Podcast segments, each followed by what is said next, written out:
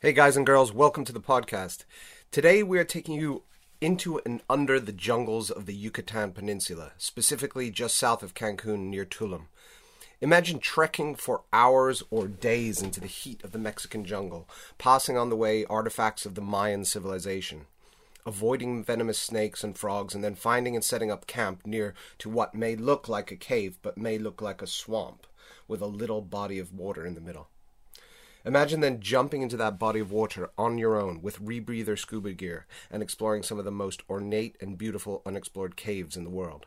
And imagine doing that again, day after day, for months on end, exploring a new part of that vast network of underwater, underground cave system every day, and then painstakingly taking note of your movements after each long dive to slowly make a detailed map.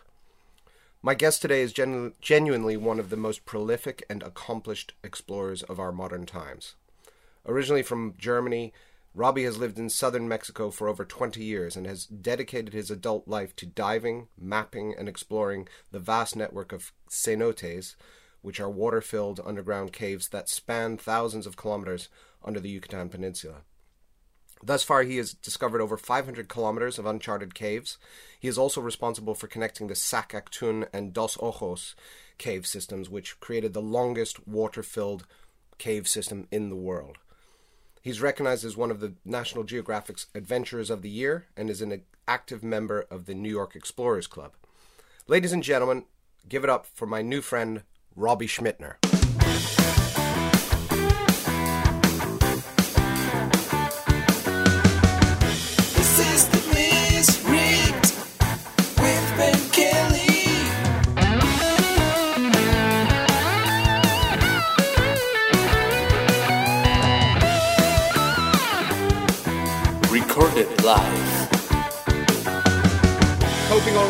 Lockdown? Yeah, sure. A little bored. I would like to go out and go exploring, go diving, but what can you do? it's all yeah, well, uh, we're lucky then we get to benefit and have a have a conversation with you today. Then that's which is great.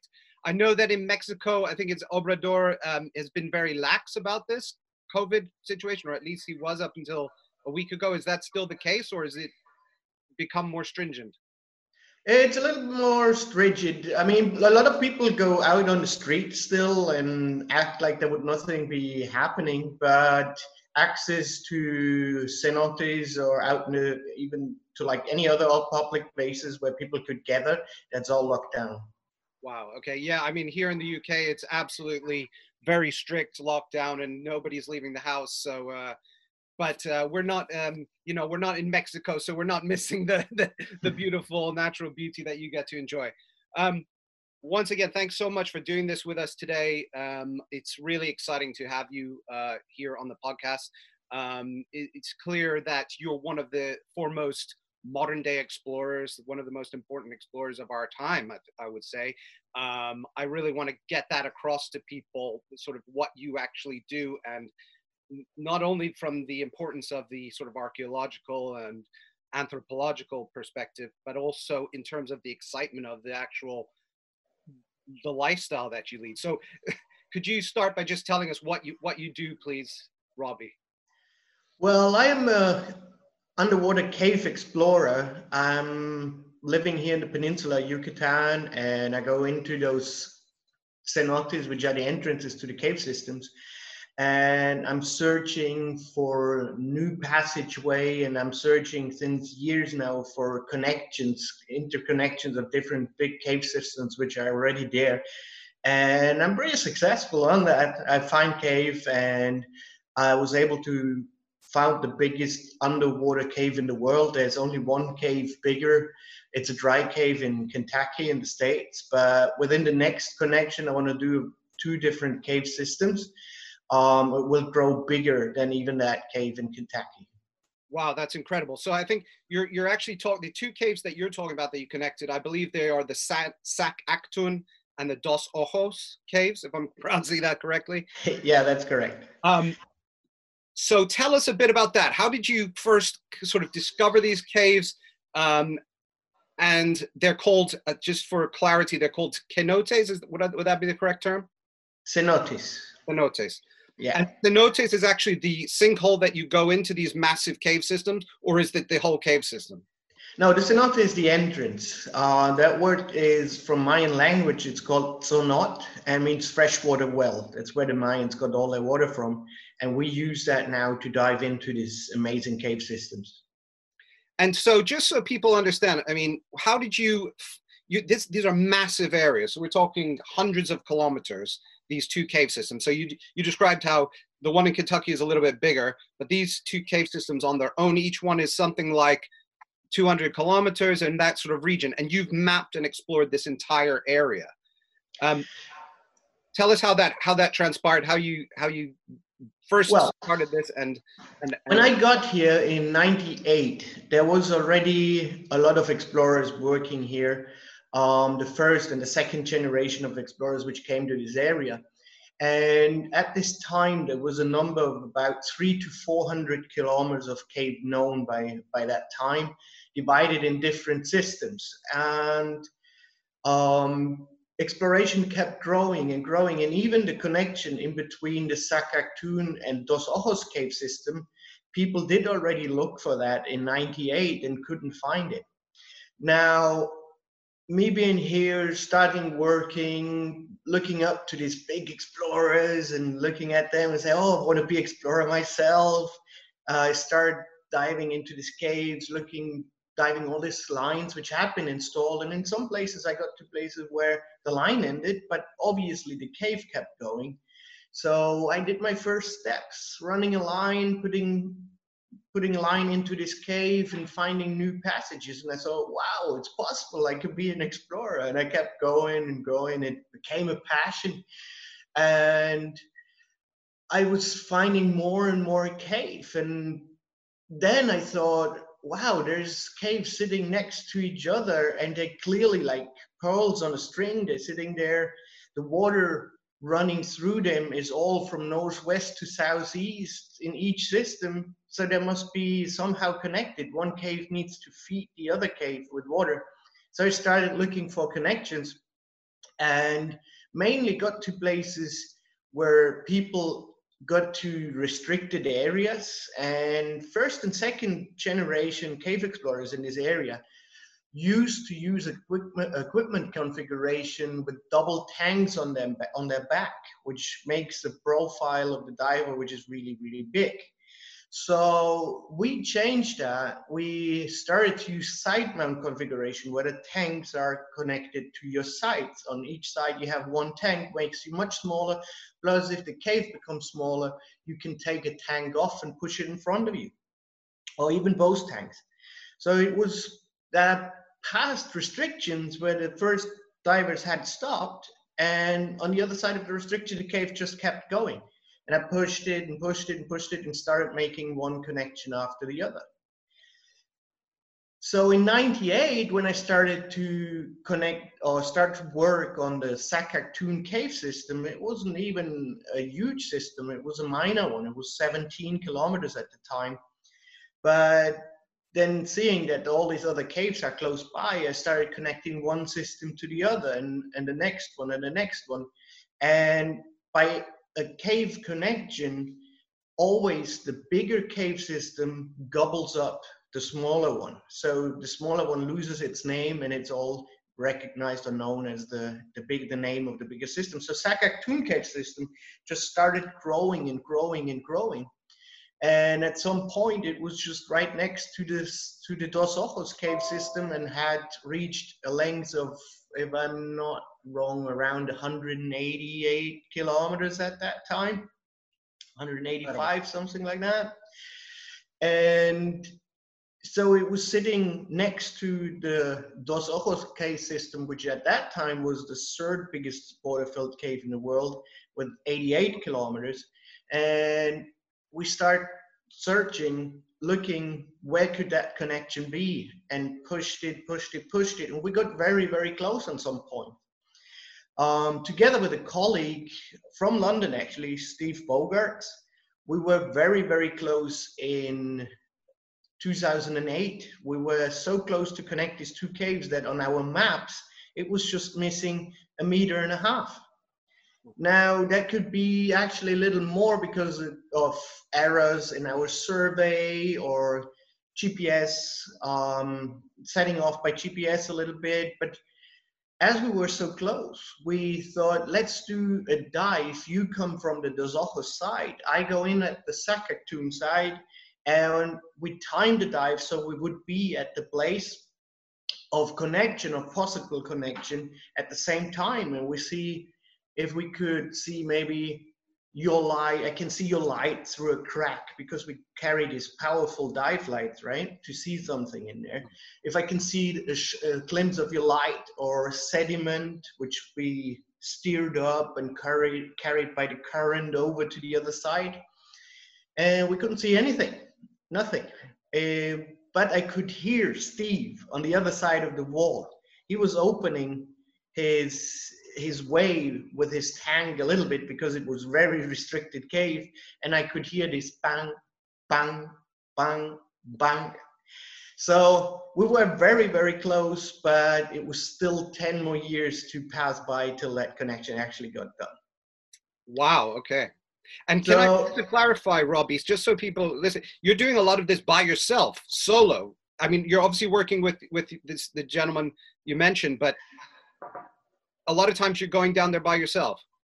usually we go by ourselves or i go by myself um, it's actually the way i prefer to do cave exploration because especially when it comes to small places the second diver is not a help it's actually um, a hazard for me we're crawling into these very very small places in scuba gear and trying to surge away trying to pass through a restricted area going to the other side, finding another bigger passage on the other side of this restriction, but often this restriction does not open up again. It just pinches off, it gets smaller, it gets not passable.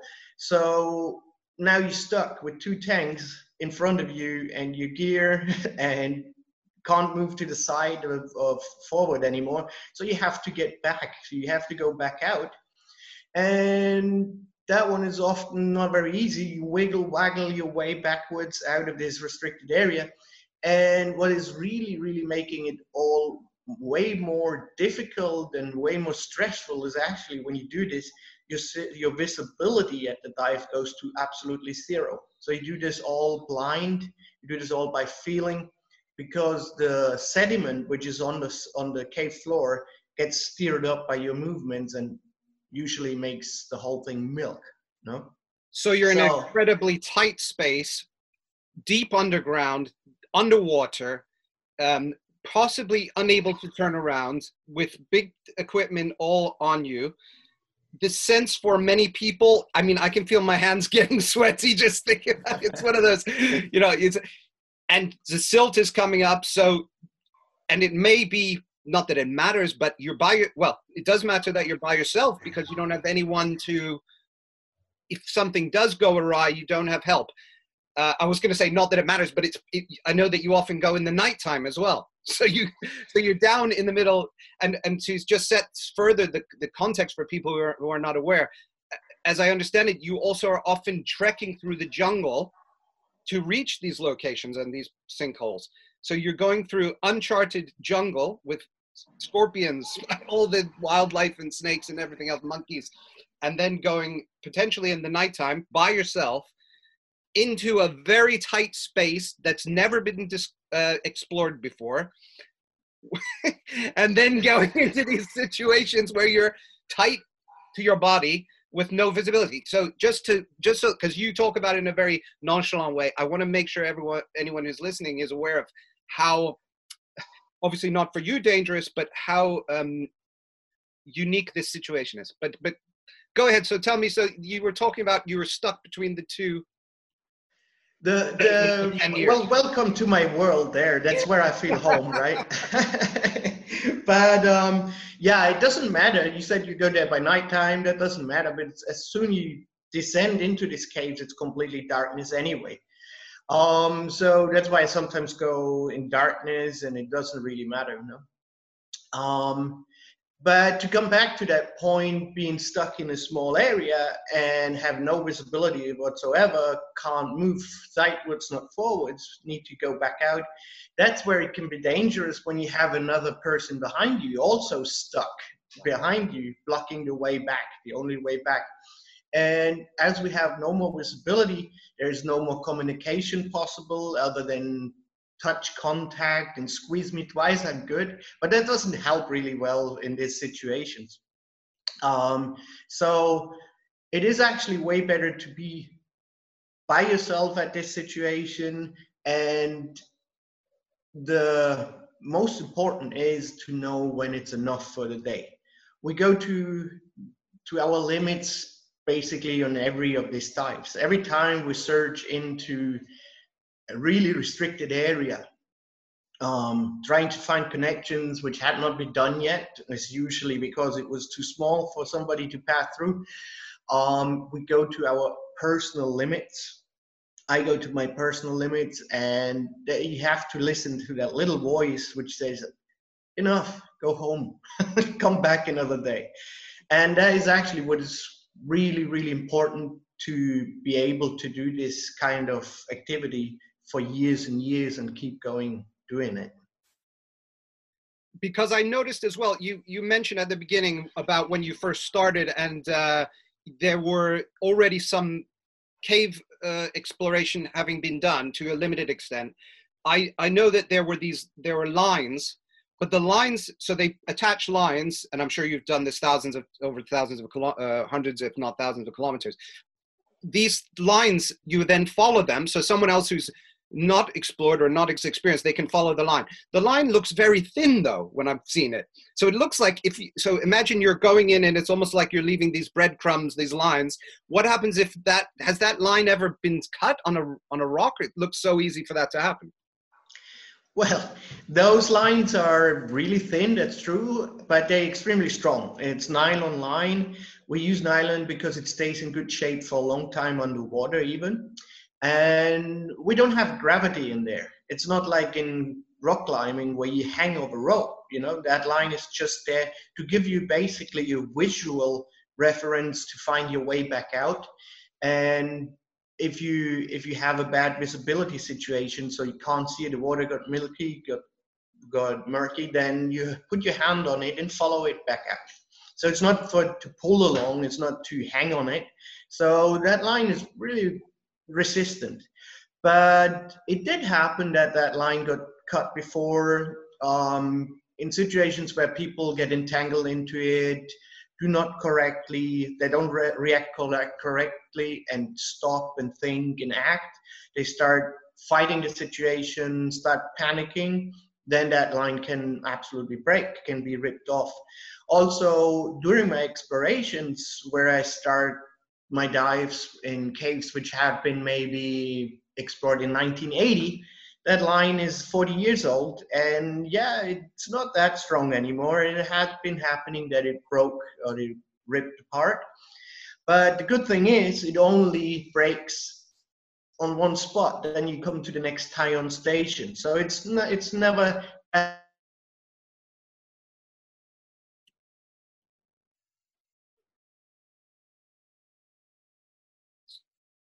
Sorry, Robbie, you froze there for a second. Hang on. Hopefully, we're going to get you back. One second.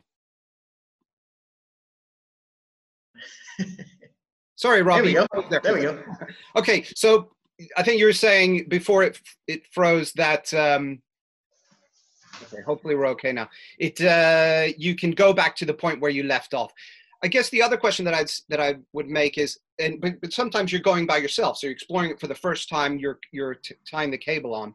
Um, that's when it's more more frightening, I guess, because maybe that tie on before is not there. No, it's more exciting. it's like going in there and nobody had seen what you see right now.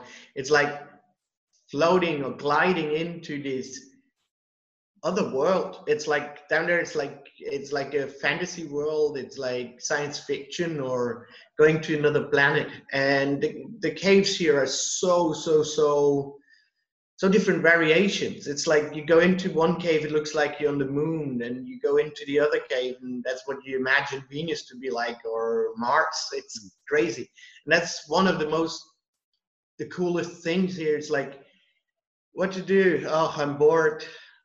Oh, let's go to a place nobody had seen before you ever. No, hmm. and then you glide into this. It's just exciting, exciting, exciting. And were you, is this something you dreamt about when you were a boy? Because obviously, all of us have that. I think it's almost a primal human thing to explore and to find new worlds and to discover new environments.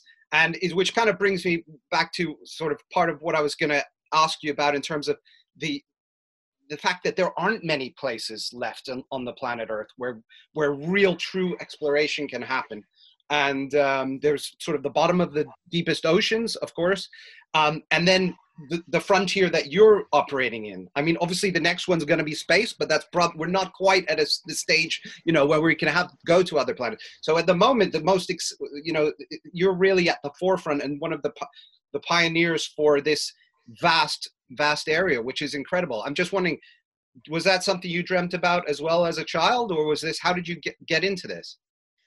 Actually, not. Um, I've never been a person which made a lot of plans or worked. Oh, this is my goal. I want to go there. Usually, things came to me. I never wanted to be in Mexico. I never wanted to be a cave in, cave diving instructor or diving instructor whatsoever.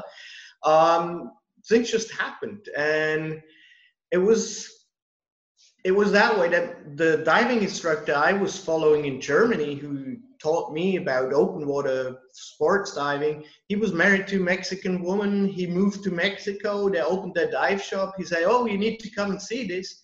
I came over to the cave class with him, a cave diving class, and I just fell in love with it. And I just went like, "Oh, wow, this is amazing!" And I was completely hooked with this environment. Um, which was very, very little known in 98 or 96 when I did that course. So going back home, I had I just couldn't stop thinking about this case. And two years later, I said, okay, I want to be, I want to stay there for a little bit longer. So I came over for like half a year, took a break of my work as a, as a lumberjack in Germany, and um, after half a year being here and starting exploring already at that time, said no way I can go back home and cut trees down again. No way, no way. So I called my boss, said, hey, boss, give my job to somebody else. I stay at least another half a year. So I did, and another half a year passed by, and um, even more exploration was going on. As I, I can't go now, I can't leave. Then I called back home again I called my mom and said, "Hey, mom, I'm sorry, I can't come back now, and um, I'm gonna stay for a while. I don't know. There's so many cave I have to explore here. I can't leave right now." So 20, 22 years later, I have even more cave to explore right now than um, than before. Well, right now, there's a thousand five hundred and ninety-six kilometers known, and I did my share. I did a couple of hundred kilometers of those. And as I understand it, there are th- there are potentially thousands more kilometers yet to be explored. Is that correct? Well, that's the good thing. Nobody knows. We're doing real exploration. We do something nobody knows. And it's funny because when I came here, I talked to some of the cracks. And they're like, hey, you, know, you do this exploring and what do you think? Is there more to do? And they said, oh, yeah, yeah, I think 70, 80% of what is known is found. Uh, what is not known is found. So me as the rookie, as a how can you give a percentage of somebody something you don't know? Yeah. And it's just funny. Just not long ago, like maybe three, four months ago, I talked to somebody else, and he said, "Oh, you know what? I think seventy to eighty percent are found and known." I had to laugh and say, "No way, no way. There's well, way more." And actually, doing this exploration I'm doing, starting just as a hobby, becoming a passion. Um, but also now seeing it got bigger and bigger. At the beginning, it was just going out there, having fun, finding cave, doing what I love to do. But as things growing, um, this becomes more and more important. By now, I was able to do the biggest water-filled cave in the world, and I got recognition by Mexican government for that, um, by the world press, by diving associations, speleolo- speleolo- speleology associations, and I've, what I've seen in this area was what limited exploration most was actually mindset of the explorers by themselves. They were saying, "Oh no, this is not possible. The cave can't go from here to there. No, no, no. All caves run straight towards the sea." Well, we found out they don't. They run also parallel to the sea and they connect to each other. And it becomes a bigger and bigger picture and it becomes actually very, very important. And my new my new goal, my new work right now is finding the whole Holbox fracture. I was like, what is that? I don't know. There is a fracture zone called the Holbox fracture, which runs uh, across the whole peninsula from the tip of it, like by Cancun City, and it goes all the way down to Belize City, which is the neighbor country. So, looking onto that, this Holbox fracture makes a more and more important um, part of this whole explorations. One, one thing it does, it separates where we have horizontal cave passages, this maze of cave passages, and on the other side of the Holbox fracture, there is none. There's no horizontal cave. There's a lot of these entrances, the cenotes, but they all go into like deep wells. They're like classic sinkholes. But also looking at that, um, looking at the Holbox fracture being a line which separates cave and non-cave area, it also seems to be a water-bearing cave itself, the Holbox fracture. That means there must be a cave running from Cancun to Belize. And if that is correct, we don't know anything yet. We know maybe 2% if I go that way and do percentage on what is known also seems to be that this Holbox fracture not only is a huge cave which sitting there waiting to be discovered, but it also is the reason why we have all these caves here. All these caves which have been found, the 1,500 kilometers, which will be multiplied, multiplied if my theory is correct. Um, why these caves are there? Because they're sitting there on the Caribbean side, on the side which is clo- which is on the north, sorry, on the eastern, northeastern side of the of the of this fracture zone, and from there towards the Caribbean side, it's only like a very skinny, very skinny land strip. So if there is water running through this fracture zone with pressure, which it does because I can feel this, the, the current inside this cave passage.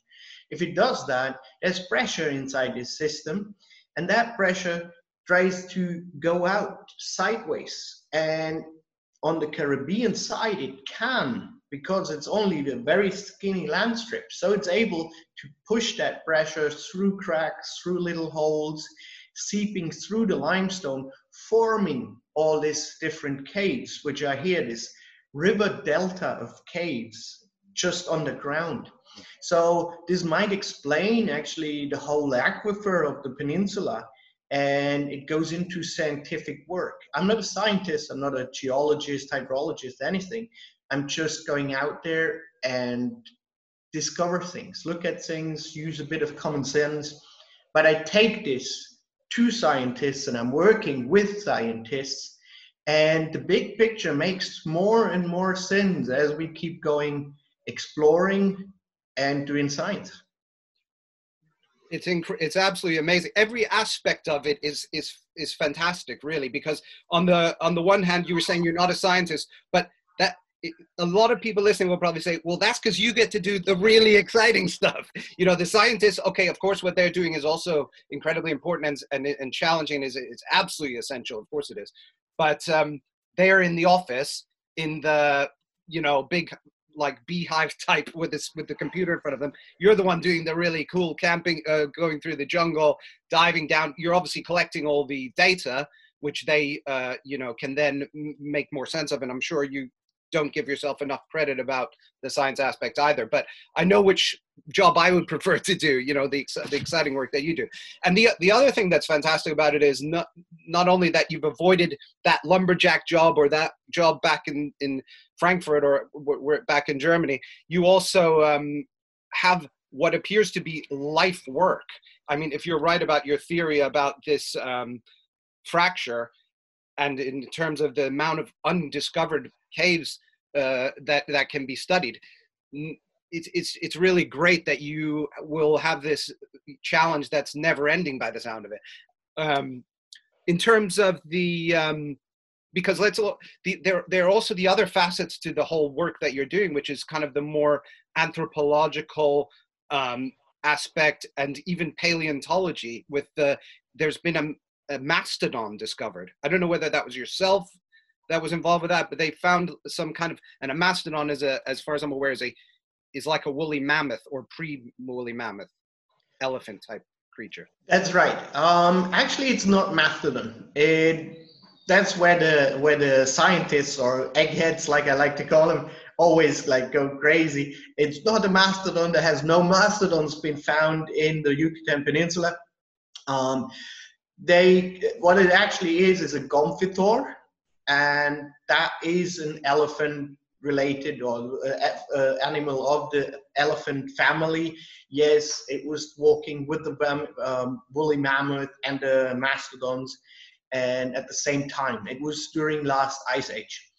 Um, I myself found nine of them wow. in different areas, and for example, the giant sloths, I stopped counting. I don't know how many there there are all over the place, and it's very very common. Almost every dive we find some um, archaeology paleontology um, almost every dive no? Incredible. It's nice to find them. It's like wow and he's like wow what is that? And you imagine how it must have been 10 to 15,000 years ago when that animal or even humans walked into these caves. And you say like why did they do that? Why did they walk into the dark cave? Now i can only get that far here because i have three lights with me and i, I have dive equipment. How did these animals get in here? Or humans. And it probably means that they had the need to do that. The only source of water on the peninsula is actually the cenotes, or I have to say the freshwater source. And rainwater does seep into the ground right away as soon as it hits the floor here. There's a very porous limestone. Now, the caves have been dry. That is a, it's proof too, because there's all these stalactites and stalagmites inside the cave, tons of it. And they can only grow when there is a dry environment, a drop, a water drop going through the ceiling, evaporating under the ceiling, building a stalactite from the ceiling, and it must have been thousands and thousands of years of dry cave systems because the caves are decorated like crazy. And in that time, the groundwater level had to be deeper. That means all the water, the fresh water, that to be able to access the fresh water, you had to walk into these caves. So if there was maybe times of like really dry times. It didn't it didn't rain for weeks, months, couple of months, which is common in this area. People and animal were forced to go into these caves to get to the water, to get to the fresh water, which is crucial to survive, right? So people walking in there, animals walking in there for the need of water into complete darkness and into a landscape which is easy to fall down a hole, a crack, break your leg. That's why we find so many so many animals and humans in those caves from Ice Age. And there's actually um, around 10, 15 human skeletons fa- be found in in these caves from last ice age that date that date back 10 to 13 14,000 years no? And finding something like that is really cool. that I can say. Well, yeah, I was I was thinking you couldn't get much more kind of scary than being stuck in a tight space with silt up there in the middle of the night in an unexplored cave by yourself. But then you come across a skeleton. From, you know, it's like, that's the only thing that can make it scary. yeah, it get, gets all- you some gets you some goosebumps when you find that stuff. But it's not scary. It's it's amazing. It's amazing when you see a skeleton laying out there, and you know it must be ten thousand years already that it's laying there, and you're the first one laying your eyes on it. It's just wow, amazing. That's, that is absolutely amazing. And do you find artifacts with the with those bodies, or is that all decayed? It's just a skeleton. It's just skeleton because it was ice age in this area here, and so that there was no metals known yet or anything like that. So if they had wooden sticks or maybe torches or whatever they had, that all that all didn't survive the long time, and they uh, just went away. You know. Um, what we do find also is stuff from Mayan Mayan times, like the when the, the Mayan kin- kingdom was up and they were ruling the area here. Um, but these things, which is usually pottery and also bones and a little bit of jade or, or obsidian, if we find stuff like that, it's usually very, very close to the entrance because when the Mayans were ruling, the caves were already flooded. So whatever was given to the water, given to the gods they believe, which are living down there, or just simply fell in, had to go through the surface of the cenote and it's deposited right down close by the entrance somewhere. And do you have to get permission, special permission, because of uh, uh, I, I believe that um, the Mayan, as you said, the May, these entrances were special Mayan holy sites. Do you have to get special permission? Are there anyone from the Mayan civilization or the Mexican locals, the indigenous indigenous ancestors, who are sensitive to that now, or is that not an issue? Um, yes and no. Um, I mean, coming here and just walking out in the jungle, find a hole, crawl into it, go exploring, making maps. In Europe, that wouldn't be possible. so there's all these regulations. Um, you cannot do this. You can. You have to get permits. And here, and especially way back in like the beginning of 2000s, it was just wild, wild west. It's like you just went, you go somewhere. If somebody complained, you ask for forgiveness. You know? And it is kind of that still, but there is more and more regulations coming up. Um, landowners, for example, don't like to have the gringos anymore on their properties and sniffing around looking looking for cenotes. One reason of that is government um, makes regulations for their property. If there if there is cave been found, they say okay you can't build here, right. or building costs you way more. that's the that's the more likely part. So people landowner will try to avoid that.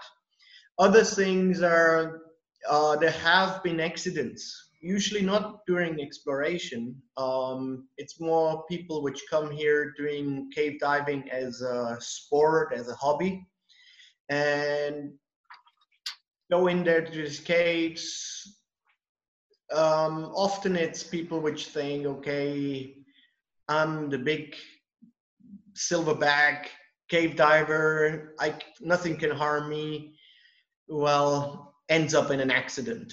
If that is happening, the government here um, puts regulations or, or um, usually how's it called when you you find they be fined. Landowners be fined for people dying under their ground. It's like it doesn't make a lot of sense but it's happening that way. So people don't want to have these gringos go into their caves anymore.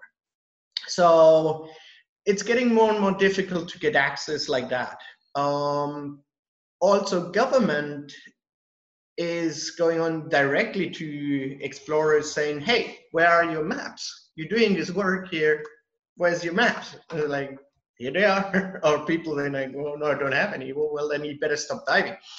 Um, or finding these artifacts is also a part where government is really, really interested in Mhm. and caused trouble in the past because people get like people didn't want to show what they had found, which is not the right way to do.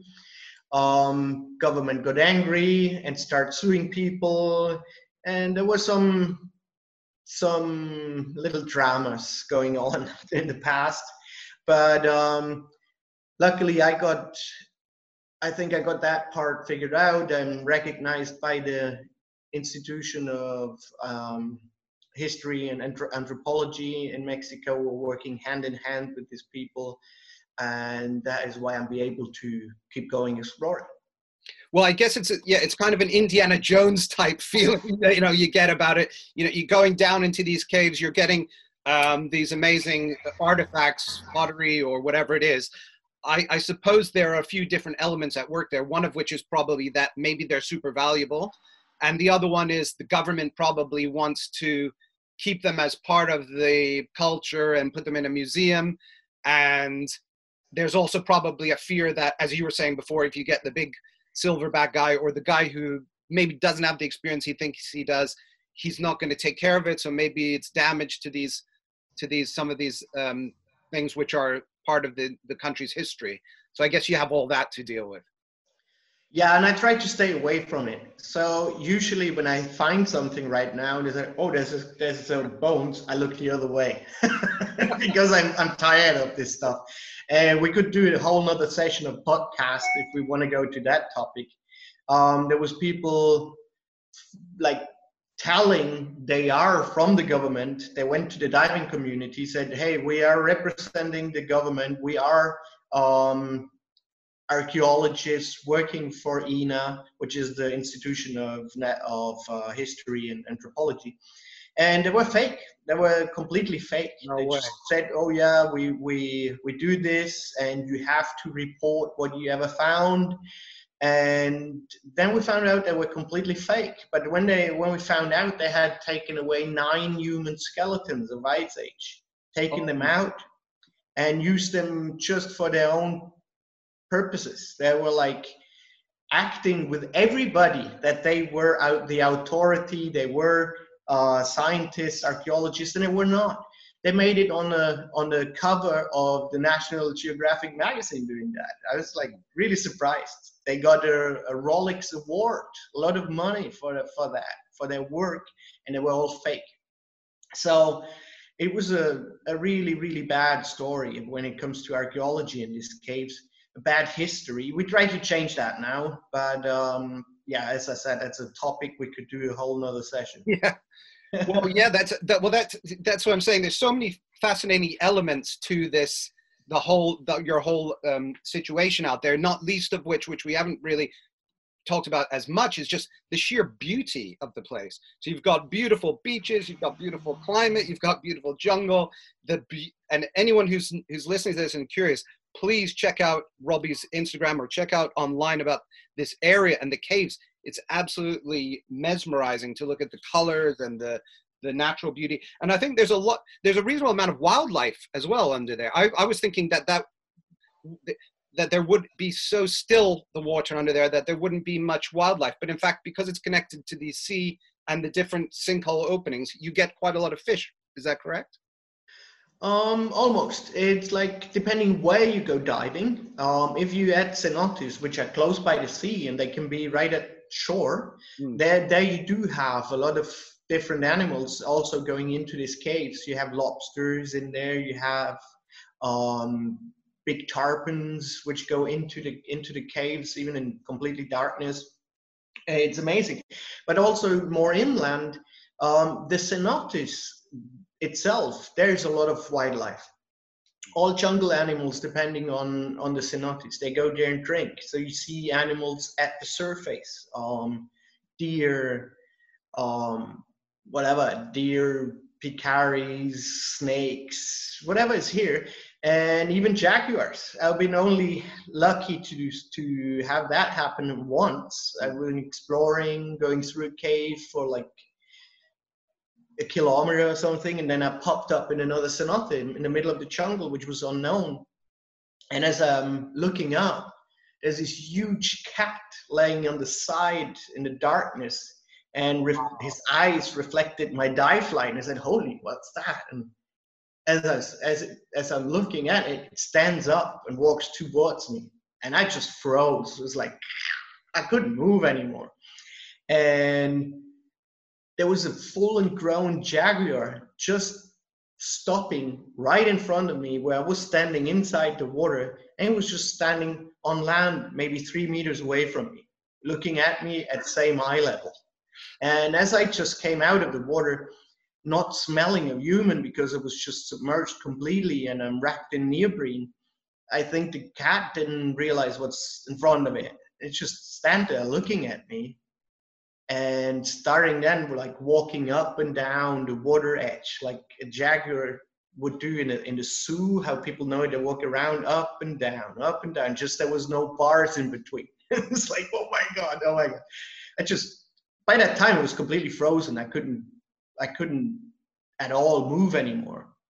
And then the last thing i thought was i have to blend it with my dive light as my last my last my shield you know and at some point, the Jaguar stopped again, and then it went like down. And I said, "Oh my God, it wants to jump! It wants to jump!" So I tried to get away, and I couldn't because I was stuck in the mud up to my waist.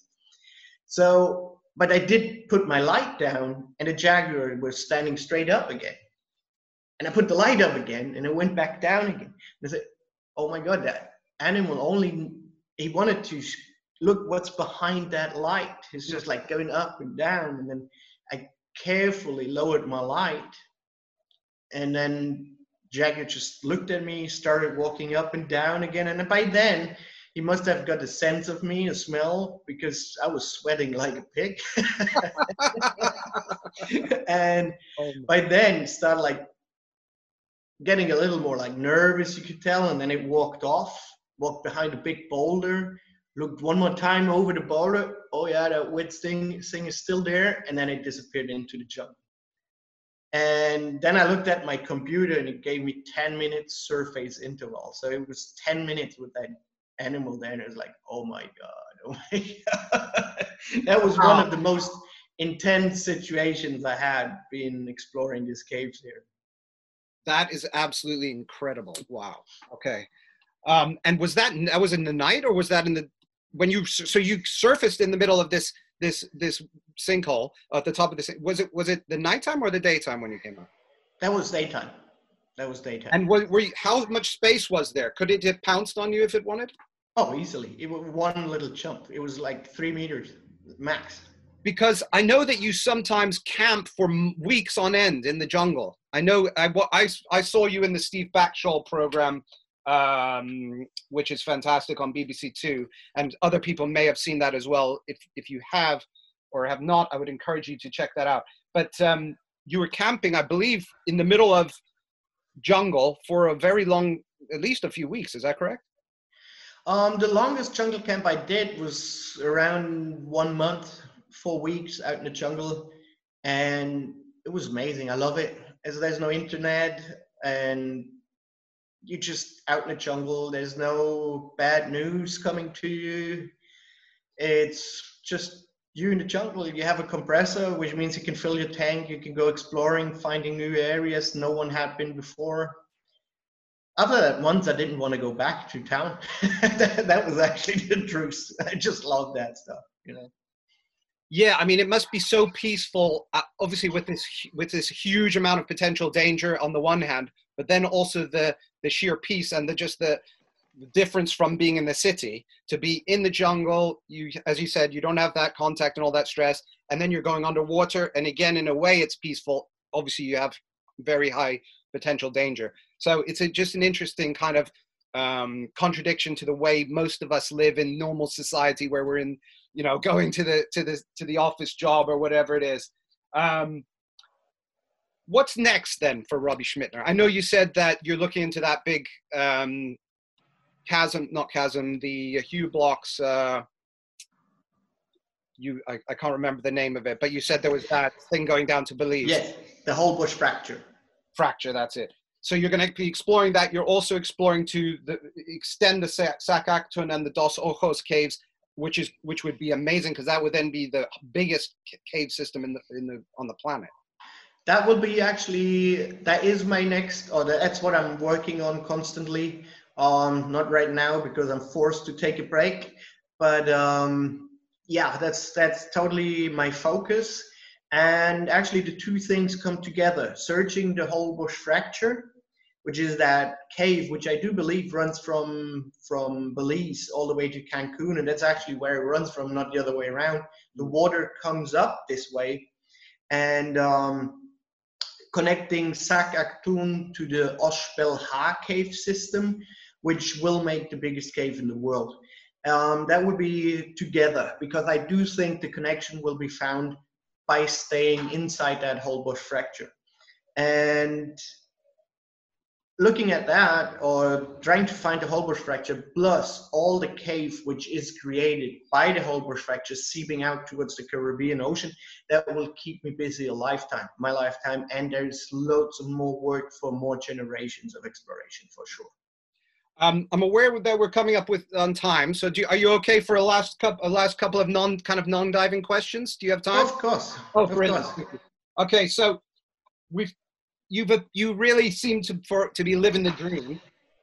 Do you feel like that's true? And what advice would you give others who may wish to follow in your footsteps or fall on their feet in the way that you have? Um, let things come to you. That's what I have to say because it's like sometimes we try to chase a dream, chase a dream, and we don't get there because we're trying too hard. That's what I was saying. I, I, never wanted to be the most known ex- ex- explorer in the area. I didn't, didn't even want to be a cave diving instructor. It just came to. Just let it happen. Um, stay focused. Do what you do. Go there where your heart is.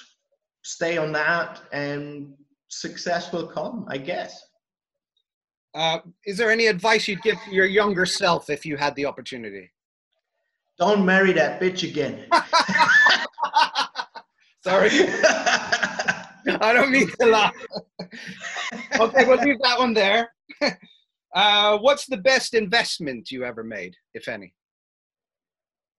oh,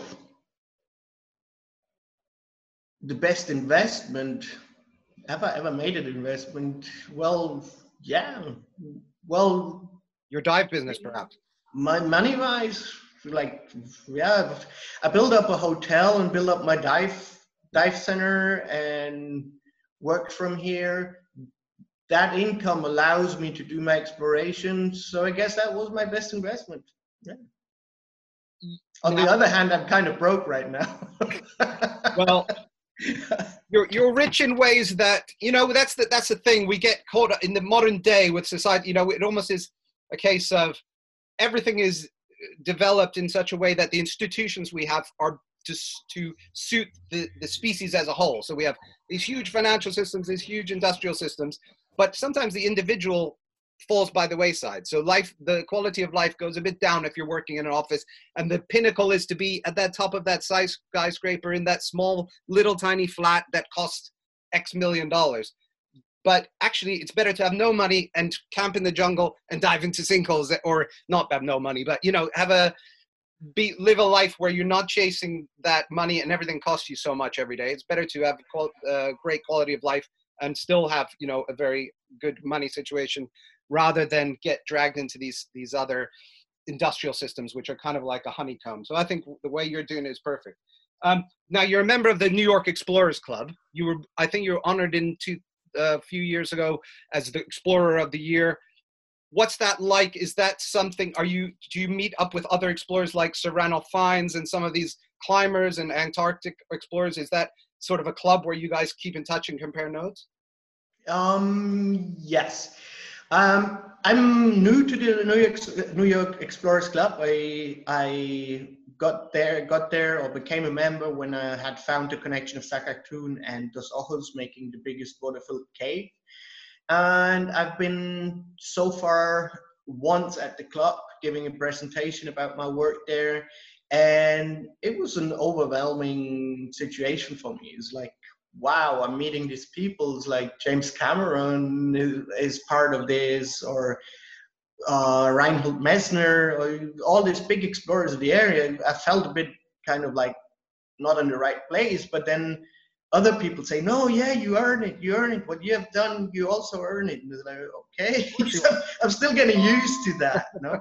It's um, it's a really amazing environment there at that club and meeting or seeing being part of this of like the elite of the explorers of the world. It's like wow, mm, great honor it was. Well, you you you know you do, you absolutely deserved it. You've and I think you're going to have to get used to it because when you find that next connection, you know that's going to be even more you know plaudits and uh, you know you're going to be lauded again. So um, is there anything that you want to talk about in terms of causes that you want to make i know that we're coming up uh, to an hour now so is there anything else that you want to push in terms of your website i think it's www.robbieschmittner.com and your instagram is robbie schmittner i think it is anyway It is. And if you people out there listening to this, please have a look in there. Please follow me. Um, that would might you might help me doing that. You might help me finding sponsors, um, which can bring the exploration forward and searching more in the Holbox fracture. yeah so any any potential sponsors out there uh, please do get in touch either with myself or with robbie schmittner directly. Um, awesome. Well robbie i have to say that was one of the most exciting uh, conversations i've had for a very long time you're an inspiring character and uh, yeah keep doing what you're doing. Good luck with it. I'm hopefully going to be out in mexico maybe next year if this thing doesn't uh, continue or or if not at, some point the year after. Um, so hopefully maybe we can catch up then. But in the meantime thank you so much. Very much appreciated. And yeah keep keep rocking. Yeah, thank you for the opportunity talking here on your podcast. And yeah, come over. I take you for a dive. Robbie seems to have one of the coolest jobs on the planet. There aren't a huge number of true explorers left these days who are risking their lives discovering new parts of the world, but Robbie is definitely one of those and such a nice guy too. So uh, I hope you enjoyed that. Anyway, thanks for listening. If you did like the podcast and you're still here, please leave us a five star review. On the next episode, I really would encourage you to check it out. It's an awesome one, really, really good one. We have one of the greatest British politicians in history on the podcast, and that's no exaggeration. If you have ever seen the late Prime Minister Margaret Thatcher on TV in full verbal combat in the House of Commons, the person she was addressing and giving it right and who was giving it right back to her just as fiercely or more so was the leader of the Labour Party, Neil Kinnock. He talked to me about his meeting with Fidel Castro, meeting Ronald Reagan, uh, which he, who met a couple times on a couple visits to the White House as uh, you know leader of the opposition, and how he, as Labour leader and his cabinet, celebrated the night Mrs. Thatcher resigned in the face of his withering opposition.